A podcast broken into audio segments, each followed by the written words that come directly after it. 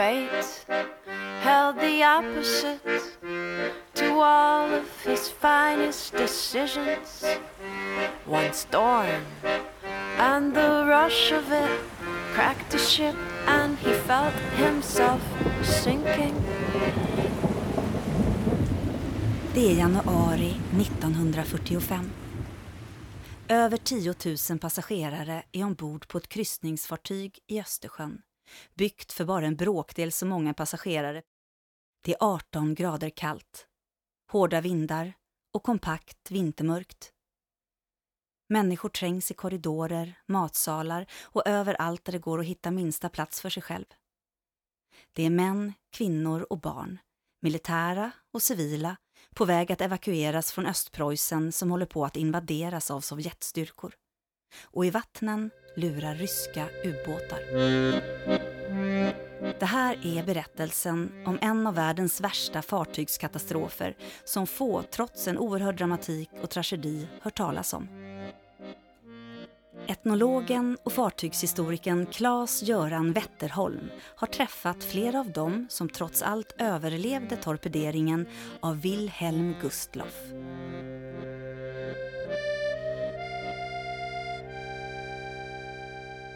Wilhelm Gustloff var ett fartyg som tillhörde den nazistiska eh, turistorganisationen Kraft durch Freude, alltså kraft genom glädje. Och det var ett fartyg som var speciellt byggt för den här organisationen som då populärt kallas för KDF. KDF. Och bland annat så sysslade KDF med att ta ut fartyg på kryss, folk på olika fartyg på kryssningar. Så på det sättet så är inte Wilhelm Gustloff ett eh, reguljärt passagerarfartyg som går från hamn till hamn utan det är ett kryssningsfartyg. Um, och att åka på kryssning för en vanlig tysk arbetare var ju något som de bara kunde läsa om i tidningarna att rika berömda människor kunde göra. Men plötsligt så erbjöds det här också för arbetare att man fick åka ut en vecka. Det kostade ungefär en, en eh, veckolön, så mm. mycket kostade det. Och man hade också sin lön kvar när man reste ut på kryssningen. Och, för det här var ju i huvudsak för arbetare? Ja, eller hur? men det var ju också för rätt trogna arbetare. Man valde ju alltid ut de som var rätt trogna nazister, det är självklart. Och i besättningen så var det så att alla var medlemmar i nazistpartiet. Det var man tvungen att vara. Och eh, fartygshistoriskt så är Wilhelm Gustloff väldigt intressant. För hon är den första fullständiga enklassfartyget att man hade samma hytter både för besättning och passagerare. Och det var viktigt, det stod i bestämmelserna när man la orden för Filen Gustloff att eh, alla passagerare skulle ha tillgång till soldäck, alla skulle ha tillgång till en solstol. Det skulle finnas för alla, det var viktigt. Och det skulle även vara stora hytter åt besättningen, det var också viktigt. Hur många passagerare kunde då, då räknar man ungefär någonstans runt 1200 passagerare drygt. Det var det som var tanken. Vad, var kan... vad är det för storlek vi talar om här? Eh, drygt 200 meter lång, 23 meter bred. Och det var ett oerhört säkert fartyg byggt enligt de modernaste principer med skottindelning. Och hon blev oerhört populär. Det blev oerhört populärt att resa med Wilhelm Gustloff och, och djungeltelegrafen fungerade ju perfekt. Alla som varit med på en resa sa att du måste åka med där och du ska åka dit och dit och dit. Vart Så, åkte man? Då åkte man bland annat ner till eh, Medelhavet. Eh, man åkte på kryssningar längs norska kusten, fjordkryssningar och såna här saker. Eh, Alltså i den nationalsocialistiska ideologin så ingår det ju att man gör väldigt mycket tillsammans. Det är ju liksom stora möten och sammankomster och sånt där. Så det fanns stora salar, stora matsalar. Eh, och jag vet inte, vi, vi, kanske inte kan kalla det för lyx så, va? men för den dåtida publiken som kom ombord så var det fantastiskt flott och fint att resa med Wilhelm Gustloff. Jag tänker också att det var under en tid när det inte alls var vanligt att mm. vanliga människor kunde resa utomlands överhuvudtaget. Man får komma ihåg att Tyskland hade varit i en djup depression och nazisterna hade kommit till makten. Då konfiskerade man alla eh, fackföreningars medel. Man förbjöd ju alla fackföreningar och så tog man de pengar som fanns där och det var de pengarna som sen betalade bygget av Wilhelm Gustloff mm. bland annat. Sen då när det spanska inbördeskriget eh, hade tagit slut, Tyskland hade ju lierat med Francos fascistiska trupp, mm, armé, så hade man haft tyska trupper i Spanien och de skulle tas hem. Och då var bland annat Wilhelm Gustloff ett av de fartyg som, som transporterade militär tillbaka till Tyskland. Dessförinnan så har Wilhelm Gustloff använts som förläggningsfartyg i Stockholm under den så kallade Lingiaden, den stora tyska gymnastikgruppen som kommer upp till det här svenska olympiska spelen kan vi kalla det för. Lingiaden då efter Per-Henrik Ling var det döpt till och, mm. och under beskydd av Gustav V.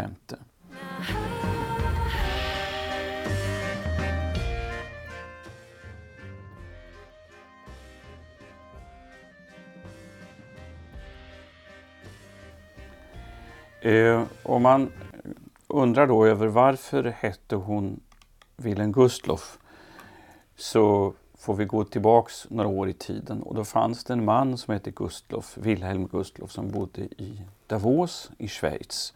Hängiven beundrare av Hitler, vän med Hitler och höll på att bygga upp en nazistisk organisation i Schweiz, kallades för Davos slaktare. Och så finns det en judisk flykting som hette David Frankenfurter som hade flytt till Schweiz och börjat läsa om Wilhelm Gustloff och blev till slut besatt av den här mannen. Och så kommer David Frankenfurter till Davos den 4 februari 1936. Och sen så går han till Wilhelm Gustloffs hem. Och Gustloff själv talar i telefon men han blir insläppt av fru Gustloff in i makens arbetsrum. Så avslutar Wilhelm Gustloff sitt telefonsamtal. Då lyfter David Frankenfurter lugnt sin pistol och skjuter Wilhelm Gustloff med fem skott. Går därifrån. Går till polisen, anmäler att han har mördat Wilhelm Gustloff. Och han blir naturligtvis satt i fängelse.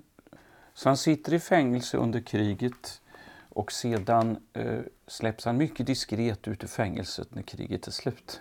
Hitler var ju rasande och förtvivlad över att hans vän Wilhelm Gustloff hade blivit mördad. Och då eh, hade KDF chartrat in fartyg, men man ville bygga egna fartyg. Och från början så hade man tänkt att det första egna skulle heta Adolf Hitler. Men Hitler själv bestämde att det skulle döpas efter hans döde vän då, den mördade Wilhelm Gustloff. Så på så sätt kom fartyget att heta Wilhelm Gustloff.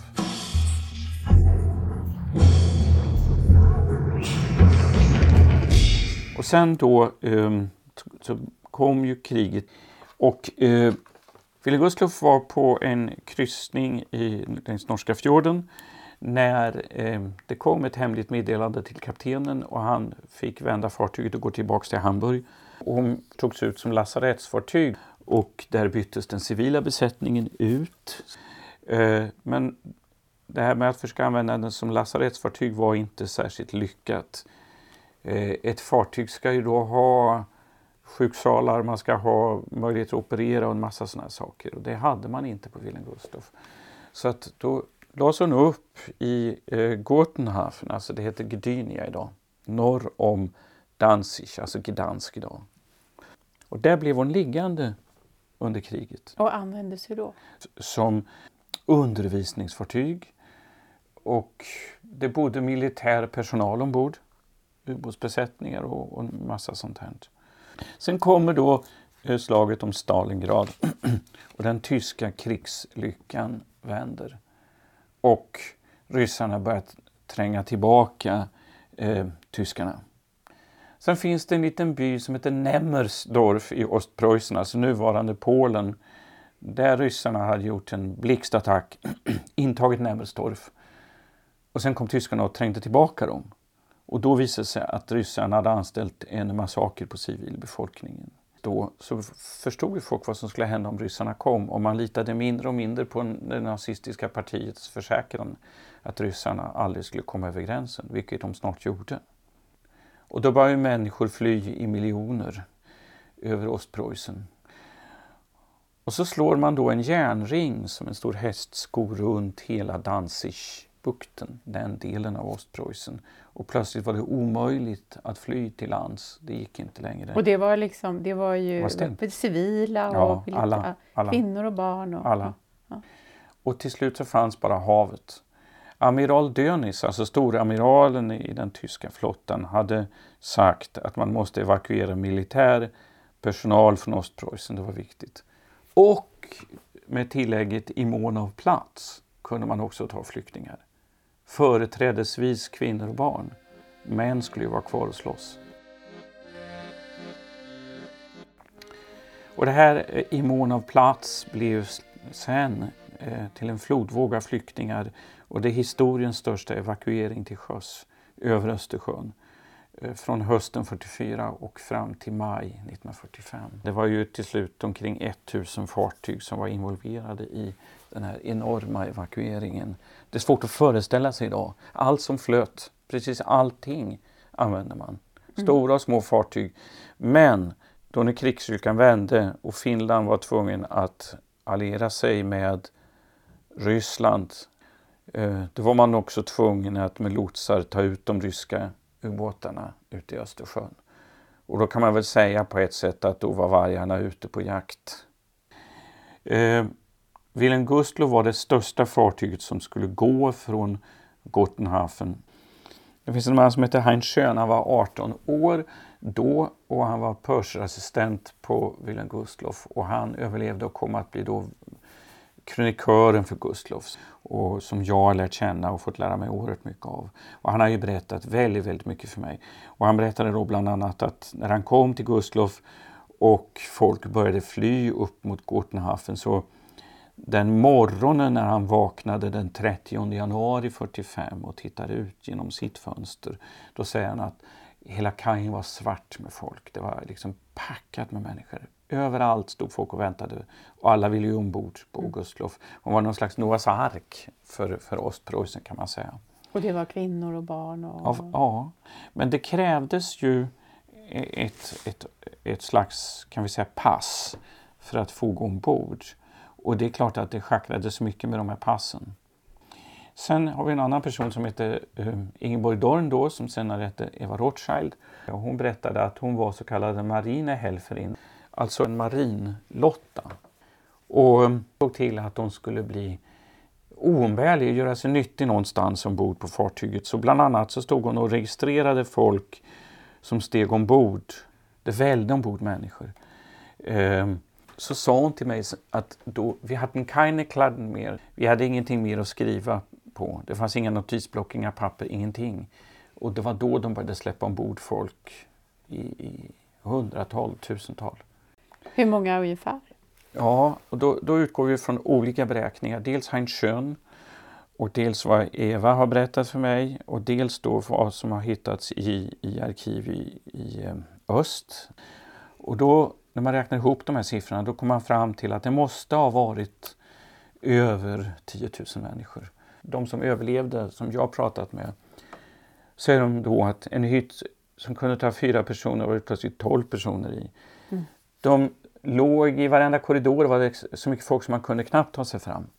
Matsalar, allt. Det låg folk, folk, folk överallt. Det måste ha varit fruktansvärda sanitära förhållanden. Ja, oerhört. När man tänker på att det sen blev en väldigt svår sjögång. Folk blev sjösjuka och, och fartyg för 1200 passagerare och sen in, men inte 10 000. Mm. Och, och, toaletter och sånt. Så det måste vara Och en ganska lång färd. Som, ja, ja. ja. Hur, ja. Ett par dygn eller? Mm. Mm. Om man nu tänker så här att det är 18 grader kallt och det är storm och snö så har du överspolande sjöar hela tiden. Ja, och då kom, om man då um, kommer fram till de här ubåtarna som börjar komma ut på Östersjön så utgår de då till, väldigt mycket från Finland, från Hangö och från Åbo och sådana här platser. Och då har vi ubåten S13 under befäl av en man som hette Alexander Marinescu. Han var väldigt omtyckt av sin besättning, men inte av sina överordnade. han lyssnade inte alltid på vad överordnade talade om, vart han skulle ta vägen. Och det brydde han sig inte ett smack om. han, han gick ner till Danzigbukten istället och lade sig där utanför bukten och väntade. Och då eh, får man komma ihåg att det är ju, när Gustloff går så går han i skort och de går då eh, när det är mörkt och man får inte ens gå ut och röka en cigarett på däck. Det är förbjudet. Inga lanternor, ingenting. Mm. Och så är det fyra kaptener.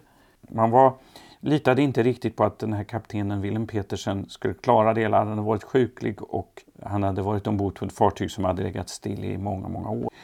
Så att dels kom den, en örlogskapten, Wilhelm Zahn, som då var den militära befälhavaren ombord, plus två kaptener till. Och fyra kaptener på en, en brygga är inte bra. Vem bestämmer? Liksom? Ja, vem bestämmer? Och de kommer inte överens om farleden. Vilken farled ska de gå? Ska de gå djupfarleden som går upp mot Bornholm eller den närmare kusten? Vilken är säkrast? Och så väljer de kustfarleden och eh, ja, de kom ju egentligen inte så långt men, men eh, Marinesco hade ju legat utanför den här Danzigbukten och väntat på, på byten. Eh, och på Gustloffs hade de ju radiotystnad men det hade kommit ett, ett meddelande om att man var på väg rakt mot en konvoj, en mötande konvoj. Och då bestämde kapten Petersen att man skulle sätta ut lanternor för att inte liksom kollidera. Mm. Och, ja. Nu kom det aldrig någon konvoj utan eh, det, är, det är något konstigt med det här meddelandet. Men eh, Marinesco och hans utkikare hade ju plötsligt sett något ljus vid horisont. Då kunde de ana att det var ett fartyg. Och så går han upp då i en... Eh, han går faktiskt ganska länge parallellt med Gustloff men kommer närmare och närmare och närmare. Och när han kommer tillräckligt nära så skjuter han tre torpeder. En, den fjärde fastnar i kanonröret och de var ju rädda ombord på ubåten att den skulle explodera. Men så fick de iväg den, men den missade Gustloff. Eva Rothschild, hon... Eh, Marinlottan. Marinlottan. Hon hade engagerat sig upp i sjukhusavdelningen där Doktor Richter var den som ledde allting och han hade drillat samtliga i sjukhusavdelningen på vad som skulle hända, kunna hända och vad alla skulle göra. Alla visste exakt vad de skulle göra om de skulle råka ut för en torpedering. Vilket de också gjorde sen. Det är det som är så märkligt att alla överlevde från sjukavdelningen. Alla. Mm. Eva berätt, har berättat då att det var en kvinna som skulle föda ett barn.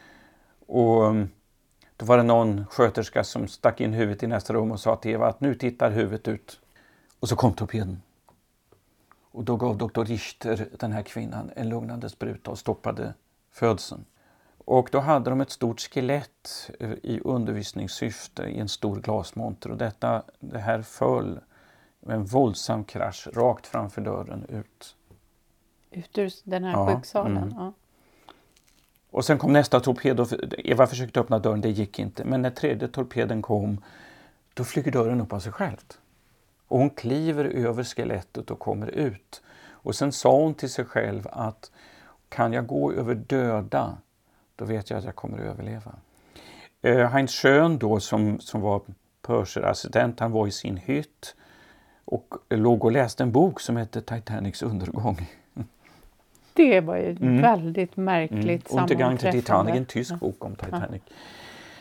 Han slängde boken sidan, han slet till sig sin uniformsrock och så sprang han ut. Och så, så, så hör han där ljudet som han visste vad det innebar för det var en skottdörr som var på väg att stängas.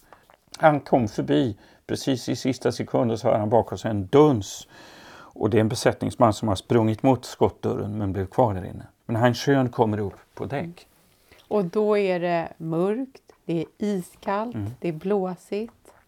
Det är 18 grader kallt, det är snö ja. och en vans fruktansvärd sjögång. Ja, och fartyget tar in vatten? Ja, hon tar in vatten. Hon går ner som i skov kan man säga. Ljuset fungerar eh, och eh, man börjar försöka sjösätta livbåtar. Det är inte särskilt många som man hinner sjösätta. Men Eva har åkt rutschkana ner för en isig lejdare och kolliderat i princip med relingen och tittade ut just när man höll på att fira en livbåt. Där ena sidan hade fastnat så plötsligt tippade hela båten. Och alla som satt bara försvann ner i vattnet och hörde dämpade skrik och sen mm. var de bara borta.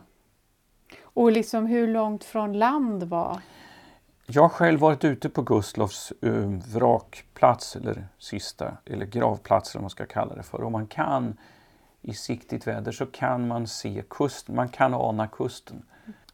Norra, Tysklands norra kust mot Östersjön, det är ju det är Polen idag. Mm. Men då var det alltså Ostpreussen. Mm. Um, med en vansinnig sjögång och att folk ska försöka ta sig ut nu, det blir klart att det blir panik. Mm. Och sen har livbåtar frusit fast. Så en dam som jag intervjuade här i Sverige som hade bott här sedan kriget, Margit Brok. Så det var Margit och hennes mor. Och när torpeden kom, när, allt, när fartyget ställer sig på sidan och allt börjar kana neråt så lyckas de ta sig ut på däck. Och de har livbälten. Och, och, och försöker ta sig upp till relingen och det var ju iskana. Mm. Och när de står vid relingen så är det någon som sliter av hennes mammas livbälte. Och, och mamman tappar greppet och bara kanar iväg och försvinner. Och då är det plötsligt någon slags militär, alltså eh, Margit kunde aldrig säga säkert vad det var för någon person som stod bredvid henne plötsligt och sa att nu måste vi hoppa. Och hoppa? I vatten. 18 grader ja. kallt och ja. sjögång? Och... Ja, de hoppar i vattnet. Och så hittar de en slags flotte. Han hjälper upp henne på flotten. Och sen tar han sig upp själv på flotten men så säger de, sen plötsligt var han försvunnen. Och där satt hon ensam i mörkret på Östersjön, storm, blåst, 18 grader kallt på den här flotten. Och siktar till slut en livbåt. Och, och sen så tappar hon medvetandet. Och när hon sen vaknar upp så ligger hon i en brits ombord på ett fartyg. Hon fattar inte vad som har hänt. Det är väldigt mycket märkliga saker som händer när ett fartyg går under. Och i en av de här livbåtarna så finns ju den här eh, kvinnan som, ska föda, som skulle föda barn. I en livbåt ute på Östersjön. Med barnet ja. halvvägs ut? Nej men alltså då plötsligt sätter ju den här födseln igång. Alltså det här är så fruktansvärt. Ja, och då, då det är så bisarrt för då glider en annan livbåt förbi och då ropar de, finns det någon läkare ombord? Det klassiska, finns det någon läkare ombord? Men de hinner inte svara. Ja. Till slut så kommer hon upp på den här torpedbåten Löve. Och efter ett tag så kommer faktiskt den här läkaren, doktor Richter, ombord också och där förlöser han henne. Ja. Och eftersom de, de eh, befinner sig på ett fartyg som heter eh, Löve så döps pojken till Leo efteråt, mm. Lejon. Och honom har jag träffat faktiskt, 95 träffade honom. Är det sant? Ja, ja, ja, ja. För det var en stor minnesträff jag var med på och det var ju ungefär 200 personer från Wilhelm Gustloff och från räddningsfartygen som jag kunde träffa och prata och intervjua. Det är fantastiskt. Ja. Men du, hur, eh, hur många av de här 10 000 plus var det som klarade sig? Någonstans mellan 9 och 10 000, alltså mm, vi kan väl säga runt 9 500 omkom och ungefär 1000 personer räddades.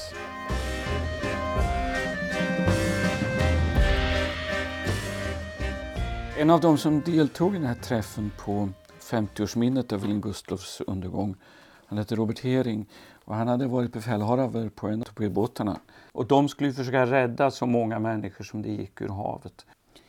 Och Eva har berättat för mig att när hon till slut då kom ombord, för hon hade räddats från en livbåt och hade placerats nere eh, eh i pannrummet tror jag det var, alldeles vid fartygssidan, så hör hon plötsligt det här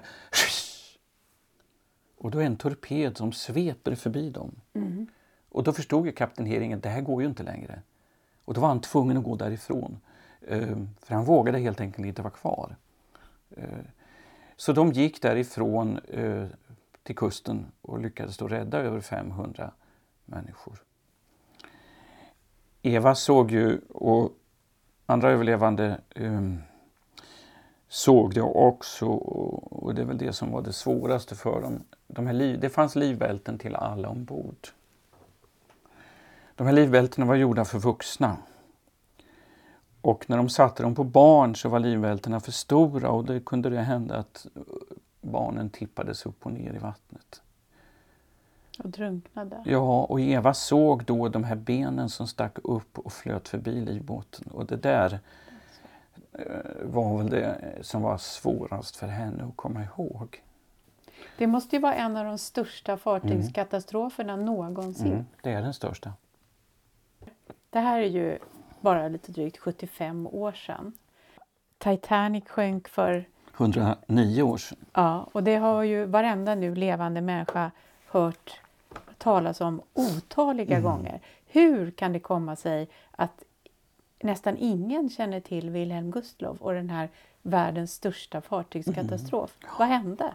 Jag brukar säga det att runt Wilhelm Gustloff så fanns det inget skimmer. Det fanns inte rika och berömda ombord. Det fanns inga musiker som spelade. Utan det som fanns ombord var människor som flydde och som hade kvar en enda sak och det var sitt eget liv. Det var mm. allt de hade. Men det måste ju liksom varit mycket uppmärksammat i media mm. då när det hände? Och... Nej.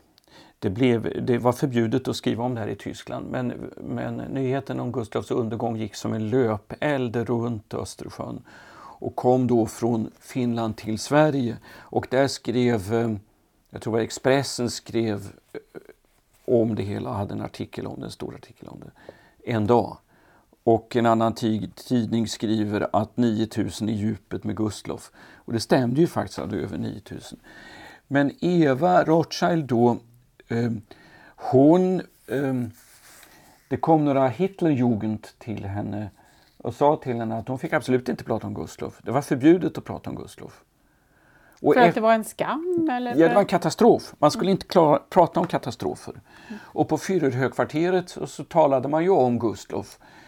Och då skriver man att med tanke på hur många man dittills hade evakuerat så var det ju beklagligt. Men mellan raderna så står det lite svinn fick man räkna med när nästan 10 000 hade dött. Och då inträffade ju en mycket större katastrof med, med Tysklands undergång. Mm.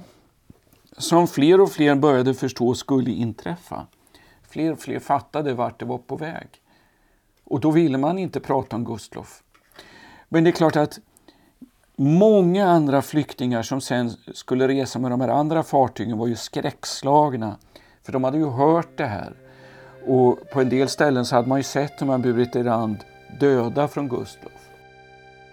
Det var ingen vacker syn när man själv skulle stiga ombord på ett fartyg och ta sig västerut. Det kanske också var därför som det skulle mm. tystas ner för att det inte skulle bli panik bland ja. dem som Alltså det är ju så många scener här som mm. skulle göra en utmärkt film. Det finns två filmer men de har ju aldrig blivit uppmärksammade i Sverige. Nej, de är tyska eller? De är tyska. En är Nachtfilip Begotna, den andra är bara Wilhelm Gustloff. Men eh, det här är ju ingen händelse, för det finns inte det här romantiska skimret över Wilhelm Gustloff. Jag tycker bara den här förlossningen är ja, en det, bra... och det finns så oändligt mycket mer historier kring, kring Gustloff.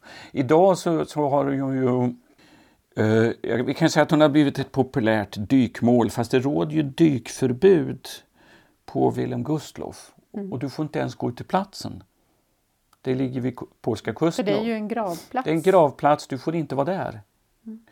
Men för x antal år sedan så blev jag inbjuden av ett kanadensiskt eh, tv-bolag att åka dit och så tipsade jag då om några till. Så att jag åkte då ner till Gdynia och då var då Heinz Schön där, Horst Voigt och Eva Rothschild. Och så gick vi ut och då fick de gömma undan kamerorna. För vi var bara plötsligt amerikanska turister som skulle ut och fiska på Östersjön. Det var en vacker sensommardag. Väldigt lugn, underbart skönt på Östersjön. Lite siktigt väder men solsken och stilla. Och så kom vi ut på Wilhelm Gustloffs vrakplats. Och jag visste ju att här under ligger Wilhelm Gustloff, här under mig. Då stoppade man maskinerna så blev alldeles stilla, alldeles tyst. Och sen hade vi en minnesstund där de kastade blommor i havet. De här tre överlevande från Wilhelm Gustloff. De hade ju aldrig varit där förut. Mycket känslosamt kan jag tänka mig. Oerhört känslosamt. Jag själv är väldigt, väldigt berörd av det här. Mm. Och det är ju eh, återigen, jag har ju fått vara med om många sådana här saker genom livet. Att få vara med de här tre personerna från Wilhelm Gustloff på en enkel ceremoni där Mm. Jag har ju varit med om det ovan på Titanic också, en, en minnesceremoni. Eh, och det är ju också väldigt starkt, men det här med Wilhelm Gustloff, det är så oerhört. Mm. Och den som vill ha mer detaljer och fler berättelser kan läsa din bok? Ja, då får man läsa Dödens hav. Ehm, den kan man ju låna på bibliotek, eller jag tror man kanske kan köpa den antikvariskt idag. Mm. den finns ju på danska, och estniska och engelska nu också. ja. ja.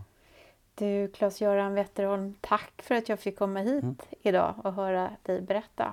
Det har varit jättespännande. Ja. Det var Vrakpoddens producent Estrid Holm som träffade fartygshistorikern och etnologen Claes-Göran Wetterholm, tillika expert på all historia runt fartyget Titanic. Vrakpodden görs för Vrak, Museum of Rex och jag som påar och avar heter Tuva-Lisa Rangström.